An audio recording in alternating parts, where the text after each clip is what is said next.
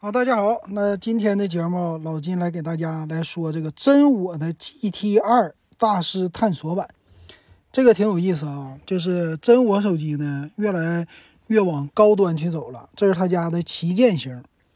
首先来说，它卖多少钱呢？三千四百九十九这个售价。那么也是用的基本上都是最新的这个处理器啊什么的。那咱来看看这个手机的外观。啊，这个毕竟是属于走高端的路线嘛，能看到后边的摄像头，它有一个大摄像头放在了上边，然后两个小的摄像头啊，这个凑成了三个摄像头啊。这个设计呢，我觉得还是比较有新意的啊，整的还是挺好看的。然后它用的处理器呢是最新的，那这个是骁龙新一代骁龙八的 Plus。而且这个外壳呢，这个毕竟叫大师探索版，怎么去探索呢？说是跟一个比较有名的潮流设计师啊，这个设计师姓啥呀？咱不说了吧，这名英语不会念啊。他说来了一个旅行箱的风格啊，这个是啥意思呢？在外边的壳上，他给你整了好像一圈啊，有一个旅行箱那种比较硬的，我估计。应该不是，不是金属吧？他说的中框是金属的，但是两边我那么看起来稍微有点像是塑料啊，还是什么的。他还特意给你加了一个铆钉啊，就这种感觉有设计感，和别人家都不一样啊，整的挺有意思。然后这个机身呢也比较的轻薄，它是八点一七毫米啊，这个厚度呢其实是中间，就是不是太厚。也不是太薄，重量一百九十五克啊，也是挺不错的了。当然了，走的还是苹果的那种直角的路线啊。然后这个大师版呢，它在机身左上角后边它是没有铆钉的，另外三个角都是有铆钉。然后前面的话呢，它是一个算是比较全面的了，它这个小窄下嘛，啊，它是正中间一个摄像头。呃，上边儿，呃，整个的屏占比看起来非常的高。那官方介绍是一百二十赫兹的，叫天际屏。什么叫天际屏？就顶天立地啊，应该就这意思。所以这个造型啊，比较像咱们现在流行的户外这种风格。它的机身的背面呢，用的还是那种，属于是这个是什么色儿啊？这个是，嗯。我突然想不起来，反正边框是棕色，背盖呢是那种浅的、浅的黄色或者是米色。啊，你最近要是玩天幕、玩露营，你就知道了。哎，基本上就是天幕的那个棚子的颜色啊，米色搭配着棕色，所以这个要是拿到户外去比较好看。啊，再有一个，他说这个叫 AEG 的工艺。A.G 的工艺应该是后边属于塑料的那种的了，啊，机身也有几个颜色，所以这个手机基本上就是在，呃，强调户外啊，拿出去非常的好看。然后处理器呢，最新的骁龙八加啊，就最新下半年出来的处理器。哎呀，现在提到骁龙，大家好像都是唠嗑说笑话一样，就是你现在骁龙好是好，就是发热。控制不好啊，这个我们也都已经习惯了，是吧？我我到现在你说骁龙八从来就没用过最新的骁龙八 Plus 都出来了，你说咱们听友有几个买了骁龙八的新一代的？好像不太多吧？啊，这直接骁龙八 Plus 都出来了，这太有意思了。然后内存呢，终于升个级了，现在是 LPDDR5X 啊，这个功耗又降低了。所以存储呢，UFS 三点一，这都是旗舰级的一个存储了啊。再有什么液冷散热，这个我不多说了啊。他说呢，支持电竞级的一个液冷散热，也就是你用这个也可以玩游戏。所以能看出来，它还是主打年轻人的啊。再有一个，他说用了一个独显的芯片，这个叫新一代的叉七独显芯片。这个是联合了一个工作室，他说叫 Pixel Works 发布的一个。那这个是干啥的呢？基本上就是给你拍照用的，拍照啊，或者是摄像啊，起这个作用的啊。那这个叉七的独立的芯片呢，独显的芯片，说打游戏行不行？那官方说打游戏我也可以帮你一下，这个好玩。但是在这个那个手机上体现出来这种独显的概念，应该放在游戏手机上比较好啊。它这个样子好像不像。但是好玩的地方呢，它是有压感肩键的。这个肩键之前我们在红米上，红米的游戏手机我们去看过，对吧？那么这次真我把它也抄袭过来了，你不能说借鉴吧，借鉴吧，咱别说抄袭啊。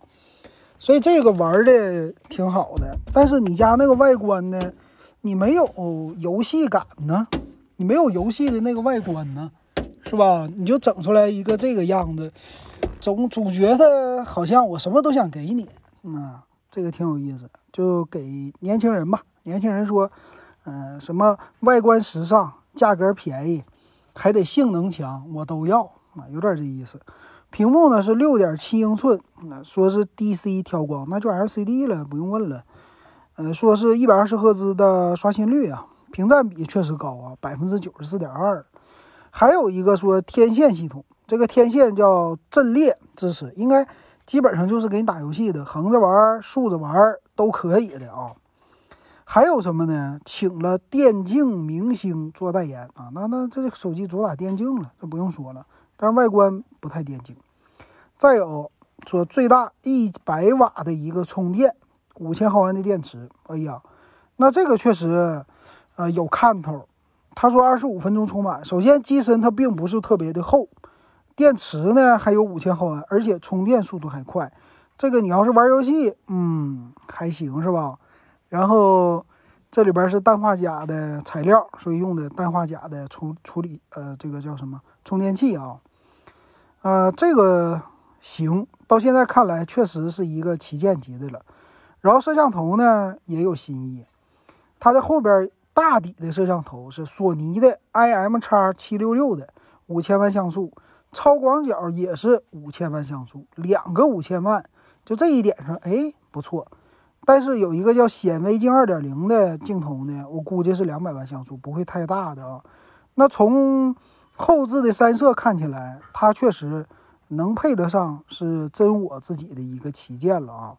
三千多块钱儿，最起码比什么其他品牌的这个性价比还是高一些的。然后后边的也有 NFC 呀，呃，双杜比的一个扬声器呀，啊，就杜比认证的双扬声器。X 轴的线下马达、线性马达，还有一个屏下的指纹解锁。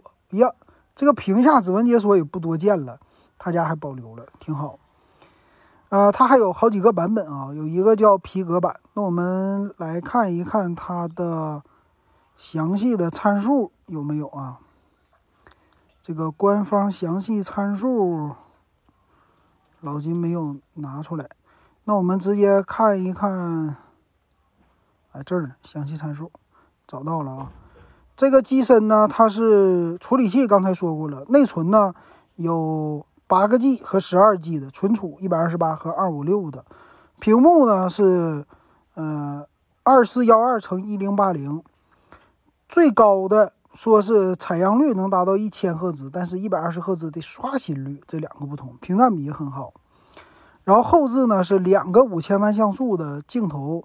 还有一个四十倍的显微镜镜头，但它没有说多少万像素，这个就有点奇怪了。我估计是两百万吧。前置呢一千六百万像素啊，这个前置不太强，但是一百瓦的充电很不错。五 G 的支持五 G 的网络。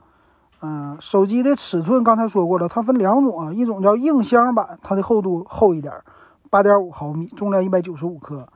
啊，另外一个薄的八点一七毫米的呢，叫冰岛和苍岩版，但是这俩的重量一百九十九克啊，反而稍微有点重。支持双频的 GPS，双麦克降噪，嗯，别的方面就没啥了。然后再看它的售价，售价方面呢，最低配是八加一二八 G，三千四百九十九啊，这个价格入门级稍微够用一些了，但是呢。我感觉好像八加一二八不是特别的够用吧，然后八加二五六呢三七九九，贵了三百块钱，多个一百二十八 G 存储，这个选择还行。最顶配的十二加二五六的三千九百九十九，这个售价啊，只要是你能认可，呃，真我这个品牌，你基本上是买到一个和 OPPO 的这个算是什么呀？OPPO 的 Reno Reno Pro 系列应该是差不多的啊，价位，但是处理器的性能啊、拍照啊这些的都会好一些。但我感觉呢。这充电当然也好，但我感觉它是某些方面会有所保留的。什么方面呢？比如说防抖，官方没有说。你在摄像的时候，你在拍照的时候，这个是 OPPO 的特性，它可能就不会给你保留了。所以这个摄像头呢，别看别光看硬件的这个数值，我觉得它可能是一个中端机的一个这种差不多。然后它对标呢，应该就是。和小米了，小米对标，比如说，呃，小米的十二啊这系列对标的，它没有对标红米，红米的这个价位的不太多，呃，这个用的话是能用得住的啊，毕竟是 OPPO 家的系统，OPPO 家的代工做这些的，然后小外形整的挺好，三千多块钱你觉得值不值得买哈？因为之前 realme 家走的还都是低端的路线，他们家手机现在也是慢慢的。往上去冲了啊，价格，呃，GT 系列呢一直都是比较的好的，呃，但是之前的话呢都是在两千多的价位在主打，三千突破，马上到四千了，这个也是算是怎么说呢，就比较的少见吧，啊，它毕竟都是往高端去冲击，但是我觉得还行，我觉得还可以啊。行，那么今天呢，咱就说到这儿，感谢大家的收听。